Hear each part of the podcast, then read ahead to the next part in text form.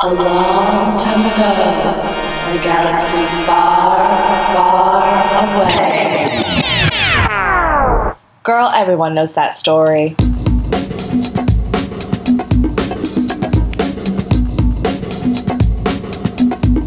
Hello, I'm Sarah. And I'm Amanda, and welcome to the Women of Star Wars podcast. The Star Wars Fancast, where we take a deep dive and feminist look at the female creators, contributors, and characters of the Star Wars universe. I don't think that like a variety show is the appropriate format for Star Wars. I don't think that those two really go well together. Yeah. Um, They had some Star Wars spoofs in other variety shows, and I'll send you a link to that so you can watch. yeah, like I really loved, I really loved like the Muppets and Muppet Star Wars variety show episode. Like that was really good, but it was it was grounded in the Muppet. Muppets should do everything. If Disney owns them, they should have Muppet versions of all the Disney movies. Like, I would much rather watch a Muppet remake of Beauty and the Beast than the live action. Yeah, and I was okay. Controversial take. I did not like the live action Little Mermaid.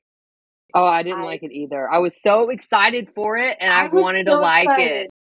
But the way that they animated Under the Ocean, I'm like, you guys can't make it brighter and more colorful. Like the ocean is a depressing place. Can you make it like not look like that? Everything was She's- so garish. She sings a song in her head. Like, what? When she's oh. mute because she doesn't have a voice, and then she's on the surface with Eric, and then she sings a song in her head. that. I, And I was like, out. What? She's why is she singing? And I was like the biggest like when it came out with the trailer, I got goosebumps from Uh, yeah, voice. I was so excited. I was like, this is gonna be amazing. But then Flounder got skinny. The plot, it just felt like it took this weird. I don't know. Like in live action, it wasn't as good. But if the Muppets had done it, it would have been fire. oh yeah, lit a thousand percent. Who Like- would have been your cast? I- in the I Muppets? Mm, Let's see, hold on, because I definitely would have been on board with like a realistic looking crab for Sebastian. For some reason, the live action version, I was like, I hate this. Yeah, I didn't like I the live. I didn't like the live action crab, and I didn't like the live action flounder. And I didn't like the live action Triton either.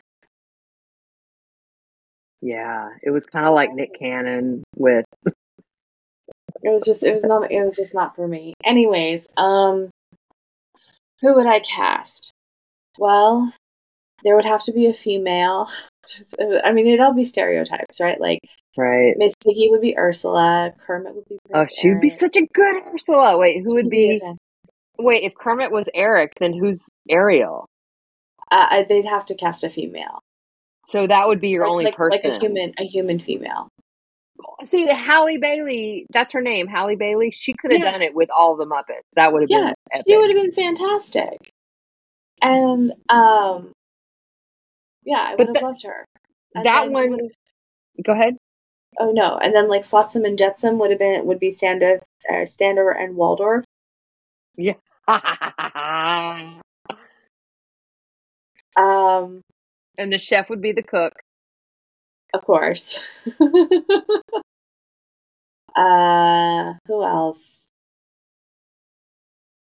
I mean, the live actions haven't been that great. I even like The Lion King. I thought The Lion King wasn't that bad, but I don't know why. But Beyonce would just every time she spoke, I died a little bit in that one. I, I did not like the live action Lion King as much as I thought I would, and I hated the live action Cinderella. I didn't like the live action Lion King because I hated the um. It was just overstimulating. Like everything was CGI'd in some way, Yeah. and it was just too much.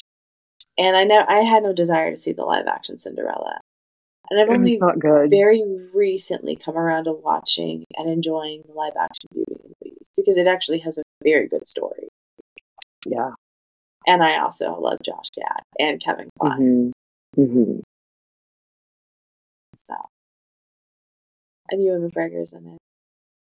Yeah.